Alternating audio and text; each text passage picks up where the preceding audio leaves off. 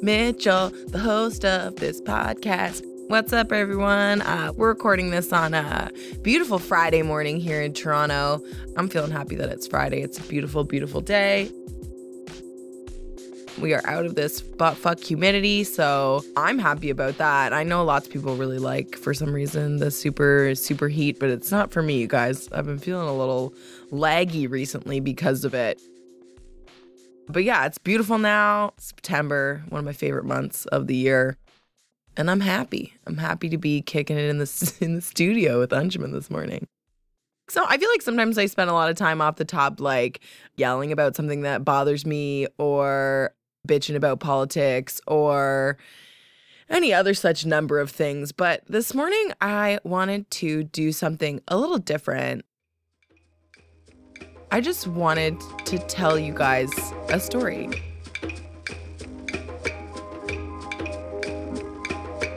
I've told this story to a lot of people. I've told it on stage, um, but I'm going to tell it to you guys now because I think it's funny and it's a funny story about my family, and I think it will illuminate some things about me and my vibes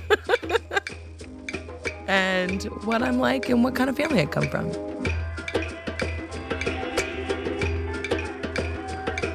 My dad is the second oldest of eight kids. He grew up on a farm outside of London, Ontario like farmers are pretty wealthy now, but it hasn't always been the case. So they grew up pretty poor. Because of the nature of the family, like there's eight kids, there was always some crazy shit going on. Maybe around the time that my dad was 18 or 19 or so, was the year my uncle, his younger brother, decided to pull a bit of a birthday prank on my grandmother my grandmother was the matriarch of our family. She held shit together. She was the boss. If you needed anything, you went to Audrey. Audrey knew it was up. She was stern, but she was also very loving. And she was an amazing gardener. She had four or five gardens going at a time. When you are a gardener, when you are an intense gardener, you start your seeds early on. So, my grandma's birthday was in early March, and this was also always around the time that she started seeding the plants in the house. So, she always started with tomatoes because tomatoes are abundant. You can grow hella tomatoes, and they're the ones that sort of like also die quickly in the sort of uh, hatching the little seedling process. So, she started all these plants. My uncle, for her birthday, gave her some additional seeds. The plants that came from those seeds started just growing really beautifully, really huge and really lush and really beautiful. My uncle, who's not a dummy, had given her something that looked a lot like tomatoes in the early stages. My uncle had given her seeds to grow marijuana. My grandma has all these little pots of tomatoes around, and interspersed in them are all these little weed plants. So it comes around time for my grandmother to take the plants and plant them in the actual garden. Now, she wasn't an idiot, she knew what the other plants were. And she took one of those plants and she planted it in the very front garden outside of the farmhouse. But you have to understand the laneway to their farmhouse off the road was probably a half a mile long. So the only people really that could see and that knew that there was a weed plant growing in the front garden were my grandma, my grandpa, and any of the kids that were old enough to know what the fuck it was or knew what my uncle had been up to.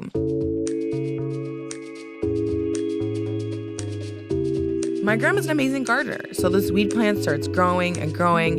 And my dad said at the height of it, it was like six feet tall and like leaning over with its own weight. Just falling over with the weight of all the, the buds on it. Like I said, the only people that really knew about this were the fam.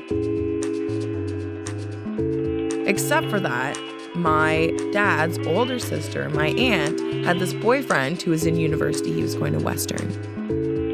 Had come to the farm and knew about the plant. It's the family that knows, and now it's my aunt's boyfriend that knows. Now, one weekend, they all have to go up north for a wedding. The whole family goes. One of their cousins or some shit were getting married. They leave the farm, there's no one there. They come back. The plant has been completely uprooted, it's just gone.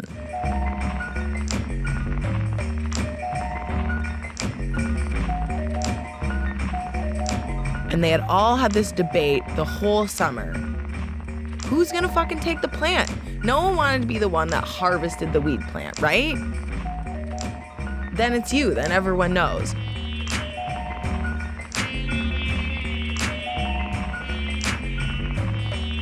My dad and my uncle had a pretty good idea of what happened to the plant. But a couple months later, they went to go hang out with my aunt's boyfriend. They're sitting around his place, having a couple beers. The boyfriend comes out with like a joint and they like smoke this joint. And afterwards, he goes, Did you guys like that? And they were like, Yeah, that's some pretty good weed, man. and he goes back into the kitchen and he brings out like two huge freezer bags full of weed and just like throws them at them and goes, There you go.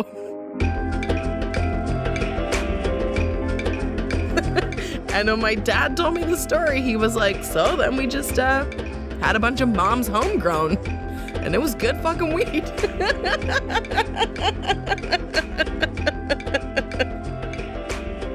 no one ever really talked about it again. Do you know what I mean? Like that was just like a thing that happened and everyone was like, "Oh man, plant's gone, so uh we've all moved on." Cool. And I feel like that really like made me better understand everyone in my family. and it makes me laugh when I think about it. And I do really wish I had gotten to smoke some of my grandma's uh, farm grown, sweet, sweet, organic, free range weed, baby. You know what I mean? We should all be so lucky.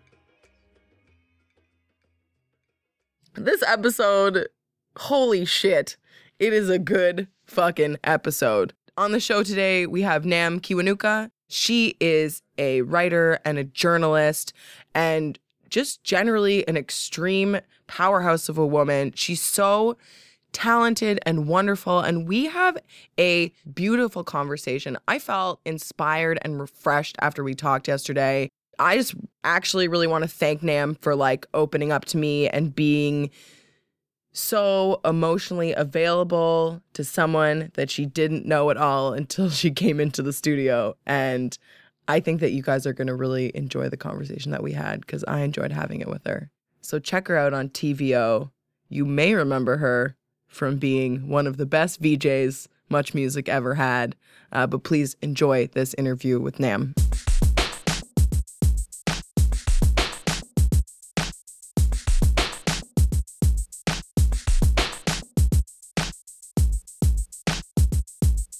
How are you? Great. Good. okay, so mm-hmm. I was hanging out with some friends last night. Yeah. I was telling them I was going to talk to you today, and I pronounced your name. I said I'm going to talk to. I'm very like Canadian. I was like Namageni Kiwanuka. My friend Guerra, who is mm-hmm. from Uganda. Mm-hmm. First of all, she was like, "That's wrong." Yeah. she was like, Lauren. She was like, "Say it after me." It's Namugeni Chiwanuka. Yep.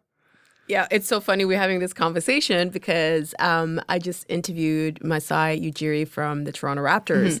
We were talking about names, and he, he was telling me how his name was pronounced when he was growing up. I won't say it, um, but uh, for me, and I told him that when I go back home, I always get scolded by the aunties. They're like, "You're saying your name wrong. It's Chiwanuka, and it's not Namugeni. It's like Namugeni Chiwanuka." And I'm like, I'm like, I'm not gonna ask people to do that because it's like.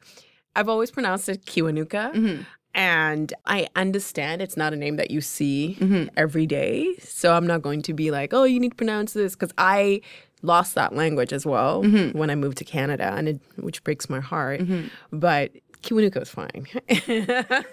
she was. It was so funny because she was like. I was like, if you grew up in Canada, like Yeah. you were, you're my favorite VJ How Much Music. Do you know what I Yeah, mean? Like, that's awesome. And she was like, yo, yo, yo, wait, are you telling me you had a Ugandan woman on your like, just your Canadian music channel? And I was like, it never even struck me as weird. And I'm like from the country. Do you know what I mean? Mm-hmm. I'm from like the smallest, whitest town of all time. And she, my friend was just like, I cannot believe this. well, it was. I honestly, I got to give it up to uh, Moses Znaimer and uh, Denise Donlan. And so Moses Znaimer is the.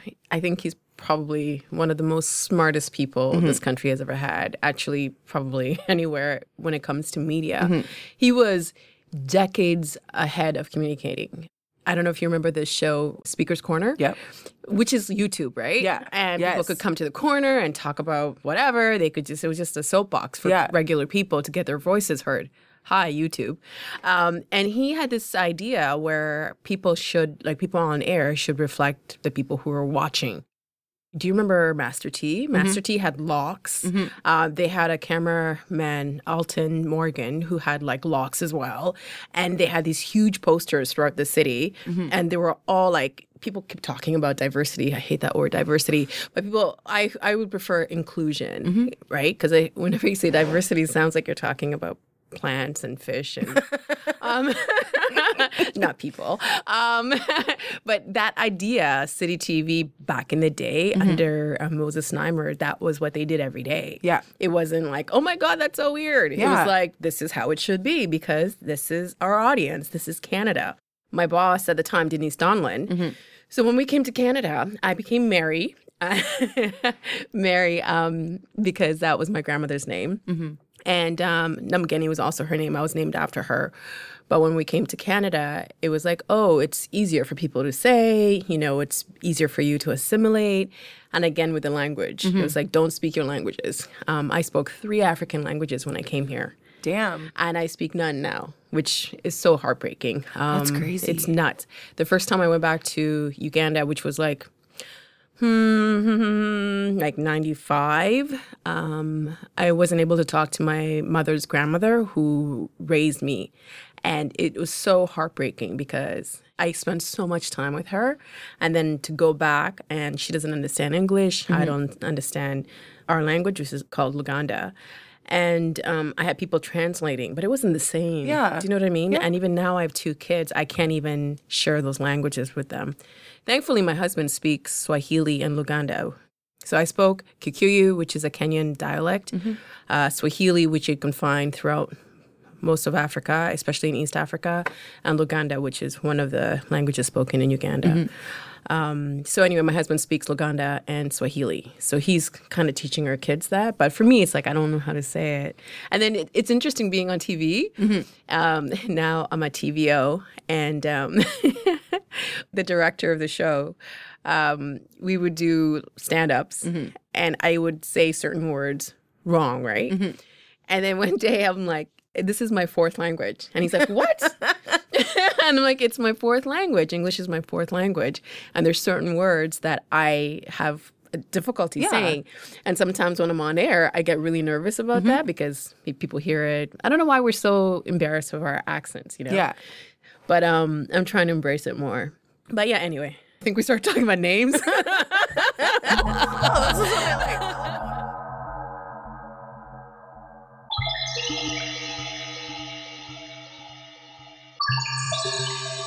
Think I pronounce like hella words wrong. Like, Yeah. and I've like I have an English literature degree, and I'm like out here pronouncing words wrong. Well, like, thank you for making me feel better. well, it's it weird though. I used to have a stutter. So it's interesting that I'm doing, I'm broadcasting, like I'm a broadcaster, and I used to have a stutter. Um, I had to go to uh, speech therapy when we first moved to Canada. Oh, and um, yeah, and then, but that sometimes if I do become nervous or if I'm tired or whatever, Mm-hmm. this stutter might come out. of Like my son, he's five and he has a speech condition. Mm-hmm. And, um, he, you know, he was saying to me the other day, he didn't want to go back to school because the other kids make fun of him. He's five, right? And they already, they start early. Um, and I was just saying, you know, mommy, mommy had the same thing Mm-hmm. when she was younger and mommy just had to work on it and you'll be great. Mm-hmm. You'll do you know, you'll be awesome. So Yeah, someday you'll be on TV. yeah, who knows, right? Uh, you have a five year old son. How old's your other? uh, my daughter's three. oh, yeah. That's such cute ages. Yeah, it's interesting ages. That's like the two and three is funny because I feel like my for my friends with kids, it's like when they start to like get a personality and a sense of humor, and you're like, oh shit, you're funny. yeah, yeah, they're very funny. Um, my daughter said the other day, she's like, "You don't drink beer because if you drink beer, you'll be bald like daddy." and I was like, "Yes, preach all day." I'm like, "Where's my wine glass?"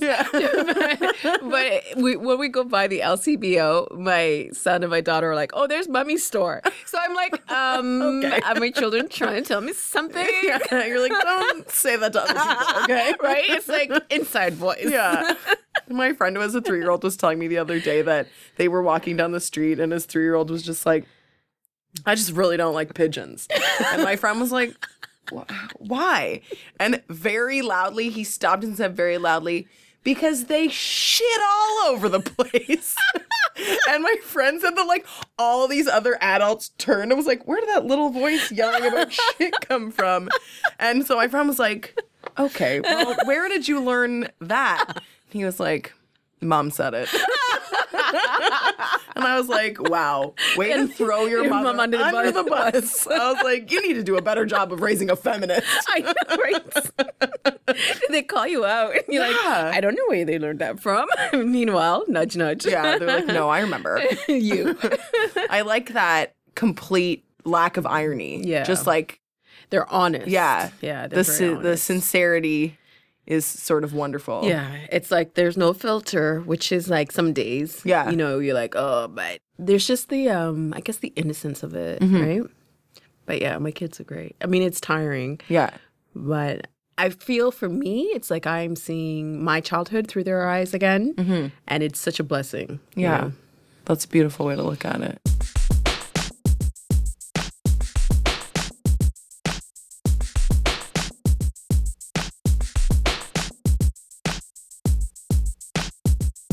You gave a beautiful keynote at Manifesto. Mm-hmm.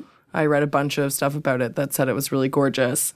Um, Thank you. Manifesto for our probably mostly American listeners. I bet if you're in Toronto, you know what it is. So it's an arts and culture festival, and this was its 10th year. And it's really cool because it combines musicians and panels. Mm-hmm. And I was speaking on the second day of an event called the Summit. Mm-hmm. So there was a couple of keynote speakers talking about how we got our start, everything within the city. But yeah, I don't know if that makes sense. Yeah, no, it does. Yeah, yeah, yeah. Cool.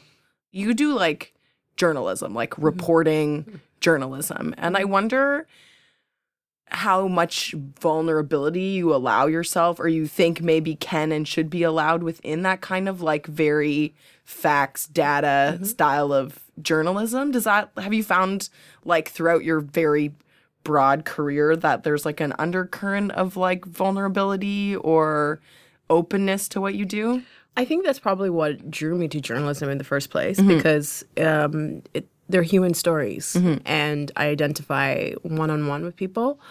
And also, journalism has changed so much. Like, I could never describe myself um, in the sense that, you know, you watch CNN and it's all commentators, you know, and we have networks now where, oh, they're liberal and oh, they're right wing. Or, I mean, 20 years ago, 25 years ago, you would never see that because everything with journalism, you have to be um, non biased, you have to be mm-hmm. fair, you have to be balanced.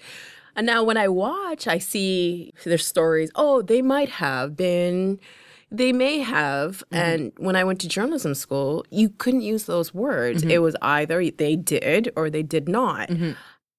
Journalism is a very interesting uh, place right now. I still follow Dan Rather uh, on Facebook, and he has such a beautiful way of looking at the world. And I think he's one of the great, the last great journalists. Yeah. And so I don't know, with social media, maybe it's just, it's going to happen where there's so many voices and anyone can be a journalist in a sense. I have a journalism degree and I feel like it's not worth anything. Yeah, Do you know what I mean? Like, yeah. And as far as the vulnerability. It's just who I am. I mean, what I spoke about at Manifesto, I never really talked about it before. Um, I wrote an op ed for the Globe and Mail about my uh, grandmother, the mm-hmm. woman who sponsored my family to Canada. We came here as refugees. And she lived in London, Ontario. She mm-hmm. was a white woman, originally from Montreal. Mm-hmm. And she had never met us. This was on the age of social media. This was like in the 80s. Uh, we had never spoken to her. She had never seen any pictures of us. She just knew about our story. She knew that my dad was a single dad in this refugee camp. He had four kids and he needed help. And then she took it upon herself to help us and to bring us to Canada. So I wrote this op-ed about her, you know, and the, I think the title was "How a Stranger Saved." Oh no, "How a Stranger Became Blood." Mm-hmm. I think I had maybe one or two lines in there that kind of alluded to what was happening in, in my house at the mm-hmm. time, and some people in my family got really upset by it which to me was a slap in the face and it was shocking and I, I spoke to one of my family members and i said did i lie and they were like no i'm like so why can't i talk about this why can't i process it the way i need to process it to make sense of it and this article was mostly about granny and so i'm supposed to leave that bit out because it makes you uncomfortable, but it's like part of the story. And as a journalist, truth is everything. Yeah. Facts are everything. So after that happened, um, I kind of just withdrew from it. I, I couldn't write for a long time because it, I felt like there was a block. Mm-hmm. Because, you know, as much as it's my story, I still care very much about my family. And it's not a nice feeling to be ostracized from the people that you love. Mm-hmm. But that's essentially what happened. And um, it took me a while. And then I kept thinking, you know, I get invited to speak at different events and ah, I I could talk about what I've done and but there's a backstory to it. Absolutely. And along the way I've met so many young people. Oh my God, I'm saying young people, which means that I'm so old. Um, but like I'm meeting so many um, people at you know the prime of their life where they could make decisions that could take them one way. And I see like a lot of suffering. And, you know, if I have a conversation with somebody and they tell me their backstory, and in the back of my head, I'm like, that's me. That's what I went through. So when Manifesto asked me, I kind of didn't know I was going to do the speech. But then I saw this one article about um, Kids Help Phone and the amount of teens in Canada who are considering suicide and, you know, why and how they don't talk to anyone. I just felt like if I don't talk about it, I'm being irresponsible and I'm being, um, I'm not doing what I'm supposed to do. All week, I felt, after I gave the speech, I felt, my body felt sore. I felt like I had been running or doing exercise or something. I was talking to a girlfriend and she's like, it's probably your body releasing that Yeah. because I've had it internalized for like 25 years plus, right? Yeah. So, um, yeah, I'm glad I did. I'm still kind of on eggshells because I mm-hmm. don't know if my family knows. Yeah. But I'm at the point where I'm okay with it. Yeah. Yeah. I think it's so hard too, especially if you like have any kind of public life mm-hmm. when you want to talk about. I've always been wary to talk about my family issues and like internal weirdness mm-hmm. because it's not even about like stepping on toes. It's like you don't want to hurt someone, but like it is also your story to tell. You know what I mean? Yeah. Like your life is your story. And if you can't tell those stories and if you can't tell stories about yourself, then like what do you have really? You know what I mean? Did you, did you see that documentary that Sarah Polley did? No. It was about her family, and there was a line in it where you grew up with people, and everybody has like a different way of remembering things. So maybe that's what that was. Yeah. Um, but for me, I felt like I was being victimized all over again because I was a child. Um, none of the adults in my life stepped up to help me. And my grandmother did, but then she uh, died shortly after. And you know, I remember incidences where, you know, my dad would fly off and there were adults in the room and they did nothing. And so throughout the years, I've had to be around these same adults and mm-hmm. pretending like everything's, hey, it's great. Yeah. And then if I, like, learning language is really important. Mm-hmm. Like, I never knew what trigger meant, mm-hmm. right? So now I, I know what a trigger is. Yeah. So learning this kind of language has helped me in the sense that, you know, when I'm around certain people, I would get very, uh, my body would stiff, become very stiff. I would become very um, nervous and uh, my stomach would feel strange. And everybody would tell me my family, oh, just get over it. Just like it happened so long ago. And then I would see people around me that I love within my family who are not dealing with it. And they're dealing with it in different ways and ways that might not be healthy. Yeah. But for me to talk about it, I'm just not supposed to talk about it. My dad, he changed when he came to Canada. Like mm-hmm. I can't even imagine how enormous the responsibility mm-hmm. must have been for him. I have two kids. I'm educated. I'm living in a country where, as a girl, I mm-hmm. have so many opportunities. I might not get paid as much or get the same opportunities as my male counterparts, but compared to Uganda, I mean, come on. Um, but being a parent is such a big responsibility. And for him to come here, he had four kids, he was in his 20s, he was a black man living in London, Ontario, mm-hmm. poor mm-hmm. refugee. Um, the stuff that he must have dealt with. And throughout the years, it affected him. Yep. Looking back, I completely understand it. Mm-hmm. And I've forgiven him. You know, we don't have a relationship because for me that's what i've chosen because i'm have established boundaries and i feel safe that way or safer that way but you know i don't blame him it was really difficult mm-hmm. for people not to want to talk about it and address it or for people to say you went through something really bad but just get over it Yeah. Also, especially like it's interesting. You seem to have this like incredible compassion for him and for his situation, mm-hmm. and like a really like sort of deep level of empathy about it. And so it sort of feels like crazy that that can't be reciprocated to you. Do you know what I mean? Like, Well, thanks for pointing that out. Yeah, I think that's part of. Yeah, I, I actually never looked at it that way, um, but I felt for me, I started to have panic attacks Yeah. like ten years ago, and the first time I had one, I thought I was dying. Yeah. I felt like I was having a heart attack, and it was so scary because I never dealt with it, and I had the mindset that oh, it happened.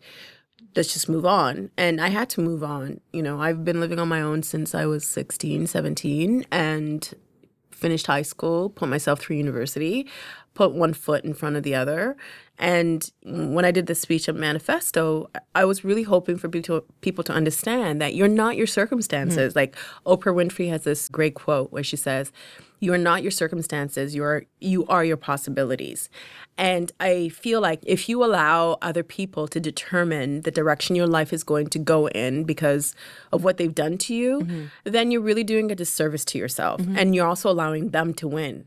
My whole life I always heard you're you're nothing, you'll never be anything, you're a slut, you're you know, you're a horrible person. And for a long time I believed mm-hmm. that. And I mean, I'm getting all teary. But to have to hear all that as a child and not to have like voices that counter like my grand did mm-hmm. and you know and then to grow up and do everything because I, I always I say this to my sister some people in my family felt like we would be we would end up on the street and some people were like oh you guys are going to be prostitutes and you're going to be this and when i was in university i came close to like dancing on tables and the only reason why i didn't do it was because i didn't like my body yeah, Can you imagine? Yeah. But like I didn't have any food. We used to do this thing where we would buy like subways, like uh what is it, the twelve inch Yeah. from Subway, and we would cut it up for the rest of the week. Like have a piece a day. And this is what we did. And I said to my sister, I'm like, so if we hadn't, because my sister's an engineer, she works for a great company, she's done amazing. And if we became what they wanted us to become, would they even talk to us? Because now they want to talk to us. yeah, Do you know what I mean?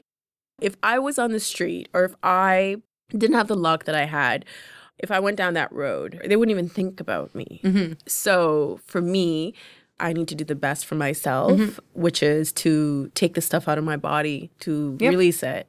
And I really, I really hope that people who were there at the manifesto event, um, they take a hold of their life and they just shut those voices down because the only way you're going to make people not respect you, but I guess it doesn't really matter what people think, but to make sure that you do everything for yourself, regardless of what people said that you couldn't do. Mm-hmm. Try your best and not to believe them because it's mm-hmm. really easy to believe people, right? Especially people that you love. Yeah. And it's also, I think, really easy to forget that mm-hmm. sometimes the people that you love and the people who are your family don't always have your best interests at heart. This is true. And a lot of people think because you're family, we're family. And I said this to my younger sister the other day I go, we have a shared history. And that's kind of it. Mm-hmm. That's it.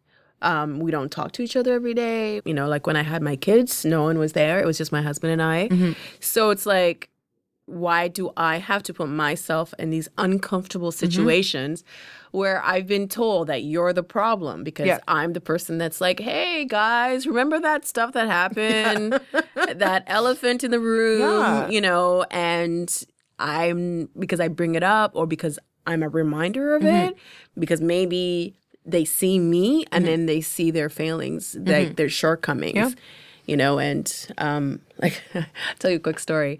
There was a time when um my dad was very very strict and um we came to toronto and we were my sister and i were uh, babysitting.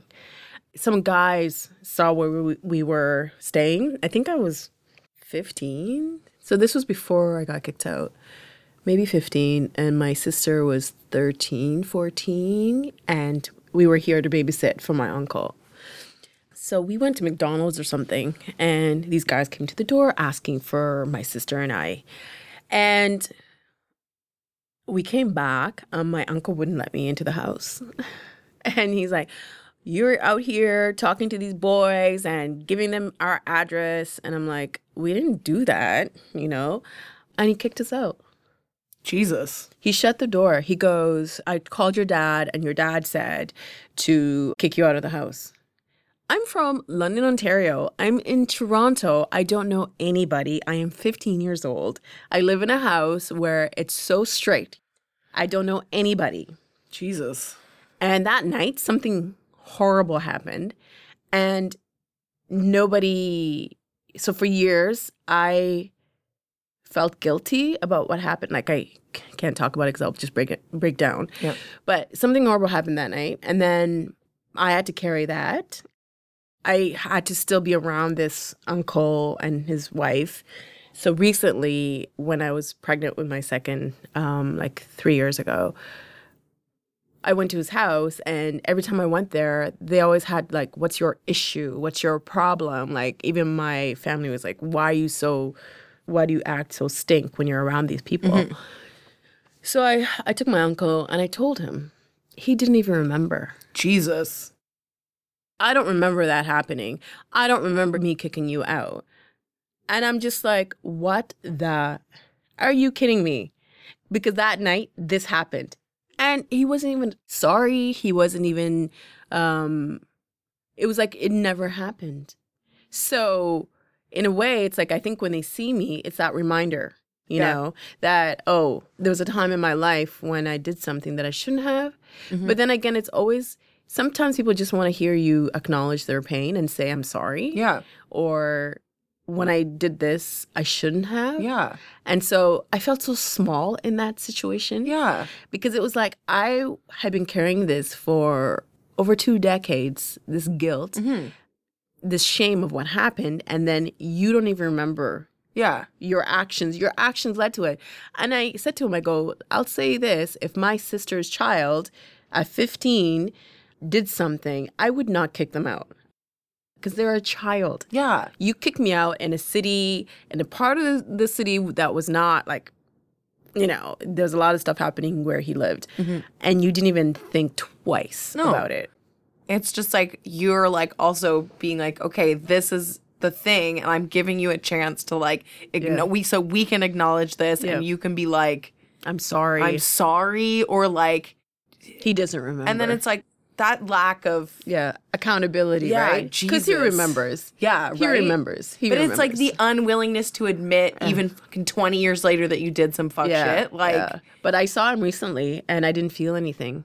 Because before I always felt this weight, Mm-hmm. like I can't be around these people because I feel like I'm gonna just like fall apart. Mm-hmm.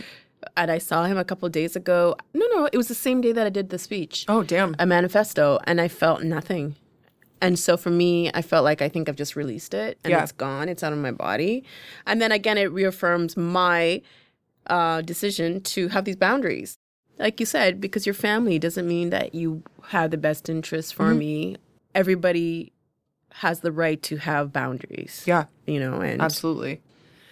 It's so interesting because like within your like family mm-hmm. space, I guess. I think that's the most difficult place to draw boundaries because people always feel like you know, it's like your family's always there like even if you don't have like a deep connection with them, it's like, well, mm-hmm. you have to support me. Like we're family or you have to do this for me. We're family. And so I think that that dynamic can be like abused extremely you know, lots of secrets, lots of stuff. Yeah, for sure. Yeah, why is And it's like, you know, family secrets thing has always tripped me out. Fuck that. It's your story. And honestly, I think it's like, again, the rejection.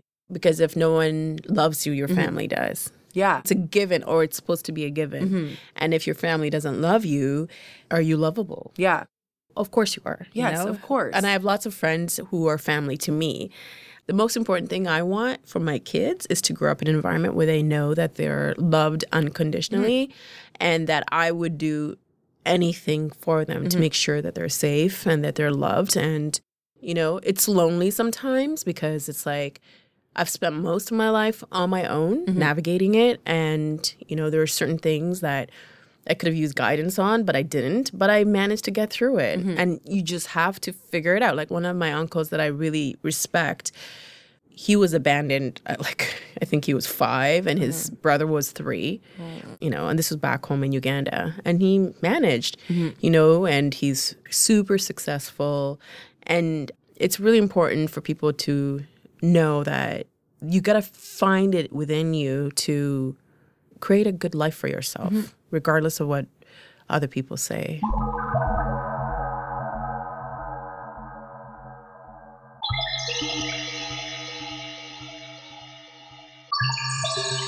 I mean, I try to think about that when I get like bogged down Yeah. by, you know what I mean? Just like macro mm-hmm. world issues and stuff. It's like, well, at the end of the day, like mm-hmm. there are just like beautiful individuals. Yeah, life is life is beautiful. Yeah, I mm-hmm. mean, the internet. Sometimes I just have to walk away. you oh, know, life is beautiful. Like it's hard, but it's beautiful. You know, and that's my philosophy on it. I'm so grateful to live in Canada to be able to. You know, like when I got kicked out, I was able to go on student welfare, work at Wendy's. I still eat there, by the way. Yeah. Although I just eat the fries and the frosty. Yeah. Um, It's a good combo. I know, to right? I like the sweet and salty Yeah, too. Mm-hmm. combination. Uh, and even like with popcorn, I put M and M's. Yeah. but anyway, I Yes. digress. Uh, No, that's a good tip. right? to live like you live in Canada, and it's like there's so many things that you can do, and I'm just so grateful that I have this life. Honestly, Well, you've done like the other thing is is like you've done so much amazing shit too. Like it's weird. I don't see it like that. that's so funny. I don't see it like that. And for a long time, like I remember when I was at Much Music, and it used to trip me out to be surrounded by like these super famous mm-hmm. people, and it was so weird because that wasn't me. Mm-hmm. And then for a long time, I felt guilty. I felt guilty. I had like I think it's called survivor's remorse because it's like why did I survive um, what we experienced in Uganda and other people didn't? And so what am I supposed to do with my life? It really was such a trip. Like even just going to some of these um, red carpets, Yeah.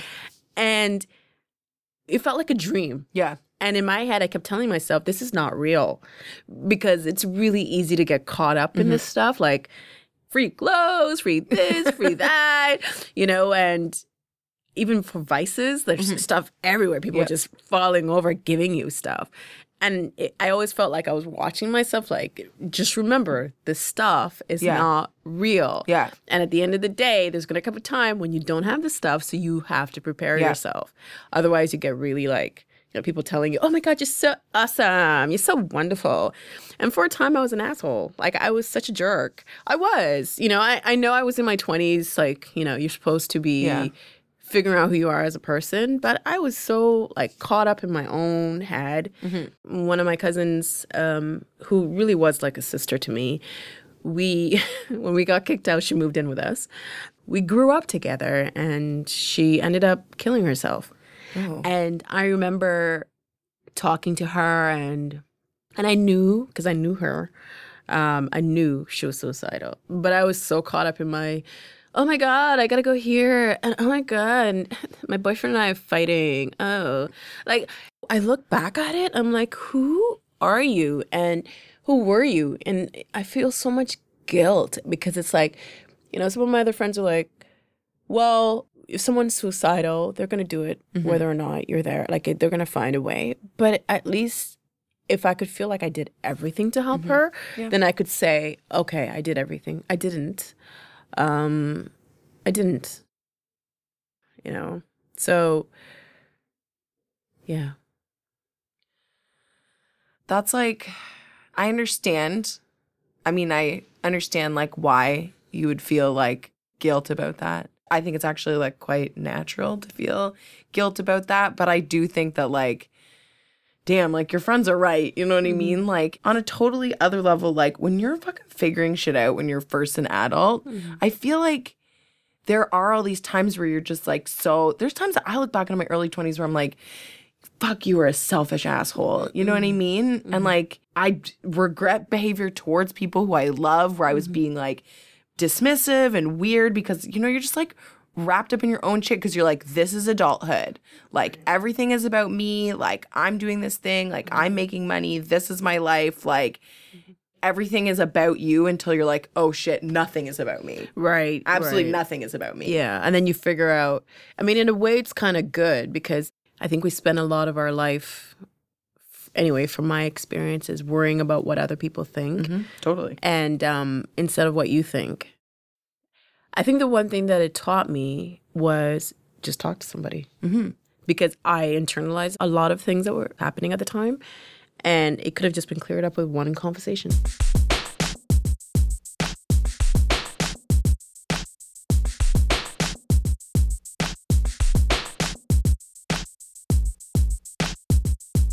Anyway, entertainment world is something else. I've never felt like I fit in. Some people do it really well, Yep. but I'm so bad at it. You know, I love the work that I'm doing and I love being around people. I love networking. Uh, no, I don't. Networking is hard for me. I'm meeting people and be like, "Hey, how are you?" Uh, I always feel like I shouldn't be there. Mhm. I don't know. My friends we were talking about this imposter syndrome, and um, I always feel like, is that me? Yeah. is that really me? Yeah. It's it's it trips me out. Honestly, Lauren, it's like when I see myself on TV, I'll catch like a flick of myself. I'm like, who is that person? You know, like who is that? and my my kids are like, Mommy, you're on TV. I'm like, yeah, change the channel.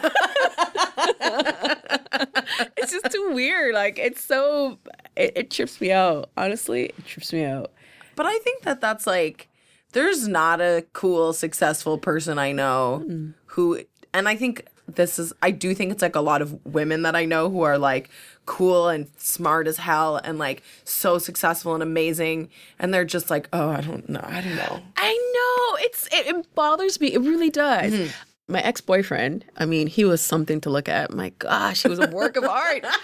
But, but babe, my husband, you're also gorgeous. Yeah. Um, but he he said to me once that uh, if he goes into a room and no one notices him, he leaves. And then he comes back until somebody notices him. Can you imagine? but it because he was so confident, like uh, to the point of being cocky. Yeah. But he was so confident. And that's what I want to instill in my daughter. Yeah. She will walk onto the elevator in our building and there's like 20 people on it. She'll start twirling, singing, climbing. Like she doesn't care who's there. She's not like in the corner where I would be like, oh my God, there's so many people here. And I love that about her. And I want her to have that because I think you have to, especially for girls, mm-hmm. you need it. And there's a difference between I would actually prefer my daughter to be conceited mm-hmm. than to be mm-hmm. unsure of herself because if you don't believe in yourself, why should anyone else? Yeah. And it's something that I've struggled with for so long. And I understand the roots of my stuff, mm-hmm. but it doesn't help, especially in like broadcasting. Yeah. You can't be like, well, I don't know. No, you gotta be an can't. authority figure. You gotta be an authority figure, right? And there's this thing that my girlfriends and I do. We have a friend, my friend Jennifer Hollett, Mm-hmm. and we do this. What would Jennifer Hollett do? Because she's like, she's so confident and she's so like amazing, and she when she walks into a room, she owns it, and that's what I want. That's what I want for my daughter. No, I always thank God that my dad was uh, just the kind of dudes like, I'm the oldest of uh, four girls. And he was always just like, no, you like have to have an opinion about politics. Good. You have to know, and then you have to tell people about it. We would get fights at the dinner table over like, and he was never mad that we were yelling about politics or when we didn't agree or whatever. And I just thought it was kind of crazy. It's like I was raised by a single dad, so then it's like just this one dude is like, no, you can like do whatever you want. That's awesome. do." Yeah, it was me. Like, Yeah. say, there was four girls too Yeah. for me. yeah, Yeah, but that's awesome. But your dad taught you at a young age Yeah. that your voice matters. Yeah. He was just like, it doesn't matter if like men tell you to shut up. Mm-hmm. At least you're heard. Yeah. He was like, honestly, people just tell you to shut up your whole life. You just got to ignore them. Yeah. oh, you speak louder. yeah. Right? Yeah. I mean, there's other things that I'm like less confident about, but Mm-hmm. I am confident about my like intellect and my ability to like form opinions and thoughts. And like for that, I thank my dad. That's daily. awesome. That's awesome. I said to uh, a friend of mine because she's like, "Oh, the guy that I'm with, he has to look a certain way, and he Mm-hmm. has to be like tall, or he has to." You know, look this way. And I said, listen, when we're all like 80, we're all gonna look the same. Yeah. Do you know what I mean? Like, we're all gonna like that guy who was hot once Yeah. upon a time. He's also gonna It look like a, a raisin. Yeah, yeah, like a raisin. and if he was a jerk, Yeah. or you know he's gonna look he's still gonna be a jerk probably more jerky. Yeah. if there's a word but Jerkier. more jerkier uh, but but yeah but it's you have to have a voice because you're i think that's where everything starts right? And I, feel like i'm rediscovering my voice. And like doing that um, speech at manifesto i felt like i was taking control. I mean i was a complete mess but i felt like i was taking a control of my life and saying okay i've internalized this stuff for so long and now i just want to let it out. And i'm not ashamed of it Yeah. because there's so much shame um, surrounded uh, child abuse. Yeah. There's so much shame because you feel like you deserved it, or you did something, and you were not lovable enough, or you you know you didn't clean the dishes well Mm-hmm. enough, or sweep the floor the way you should have. Like you just were not good enough, Mm-hmm. and you deserved it. So now it's like I don't. I don't feel that shame anymore. Mm-hmm. And if I have to walk alone, I'm ready to do that. Mm-hmm. And um, it's not even about pushing anybody under the bus or airing any dirty laundry. It's a part of who I am. And it's thrown me for a loop for many years. And um, now it's like if I can just connect with one person and say, it's not your fault, uh, that might have happened, but you can still do all these awesome things and you can still have an awesome life. And that one thing doesn't have to define you. Yeah. You know? Yeah. I do think that like there is a super amazing like strength in being that vulnerable. So to like take that super like vulnerable moment and like come out of it feeling like a stronger and like sort of like more able to like face things like that's that's the beauty in it right Yeah. is that you walked away from that and you were like, I felt like my naked. body literally feels different Yeah, I felt naked. I felt like I was just standing there, like this is me, and uh, this is the deepest hurt that I've had, and you know, with the exception of my grand and my cousin passing away, but it's like this is a thing that happened to me where I felt so much physical pain mm-hmm. and I felt so much emotional pain that at 13 I decided that that's it. Mm-hmm. I can't because what is the point? Yep. And that would have been a tragedy in itself. I mean, I have two small kids. Yeah. You know, and what would have happened? Yeah. All that stuff, I would have missed out on so many great and beautiful things. You're right. There is strength in vulnerability. Honestly, like, I don't know. Like I said, I can't believe I have the life that I have. Yeah. It's such a trip. It's such a trip. But I really do feel like I need to talk about it in order to help other kids who might be going through the same thing. Well, that's cool as hell, man. Yeah. That's the coolest shit. Yeah. So there's I got nothing but love and respect for that. Yeah. For real.